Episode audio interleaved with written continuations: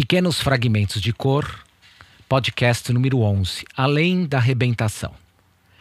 Contar é muito dificultoso pelos anos que se passaram, mas pela astúcia que tem certas coisas passadas de fazer balancê, de se remexerem dos lugares. A lembrança da vida da gente se guarda em trechos diversos, cada um com seu signo e sentimento. Uns com os outros, acho que nem não misturam. Tem horas antigas que ficaram muito mais perto da gente do que outras, de recente data. O Senhor mesmo sabe, e se sabe, me entende. Guimarães Rosa.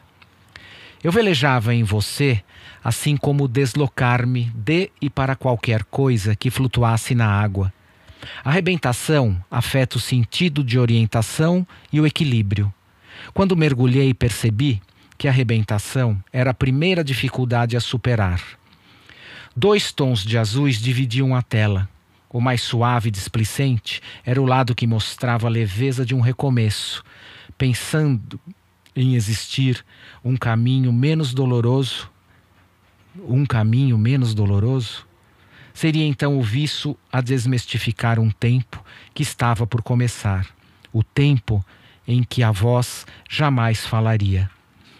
Eu velejava em você, mas foi como sempre um sonho tão longe, tão risonho.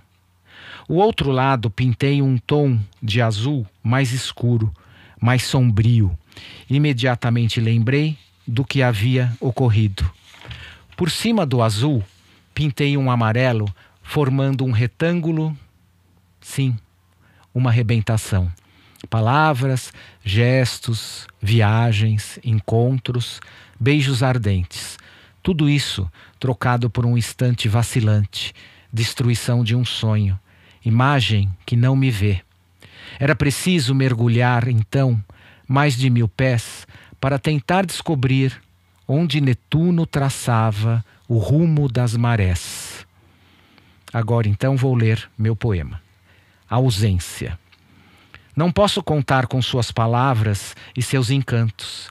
Elas, eles mudam de acordo com as cores do dia seguinte, uma vez que foram ditas e sentidas à noite. Não permanecerão jamais quando o galo cantar. A semana que vem tem mais. Bye bye.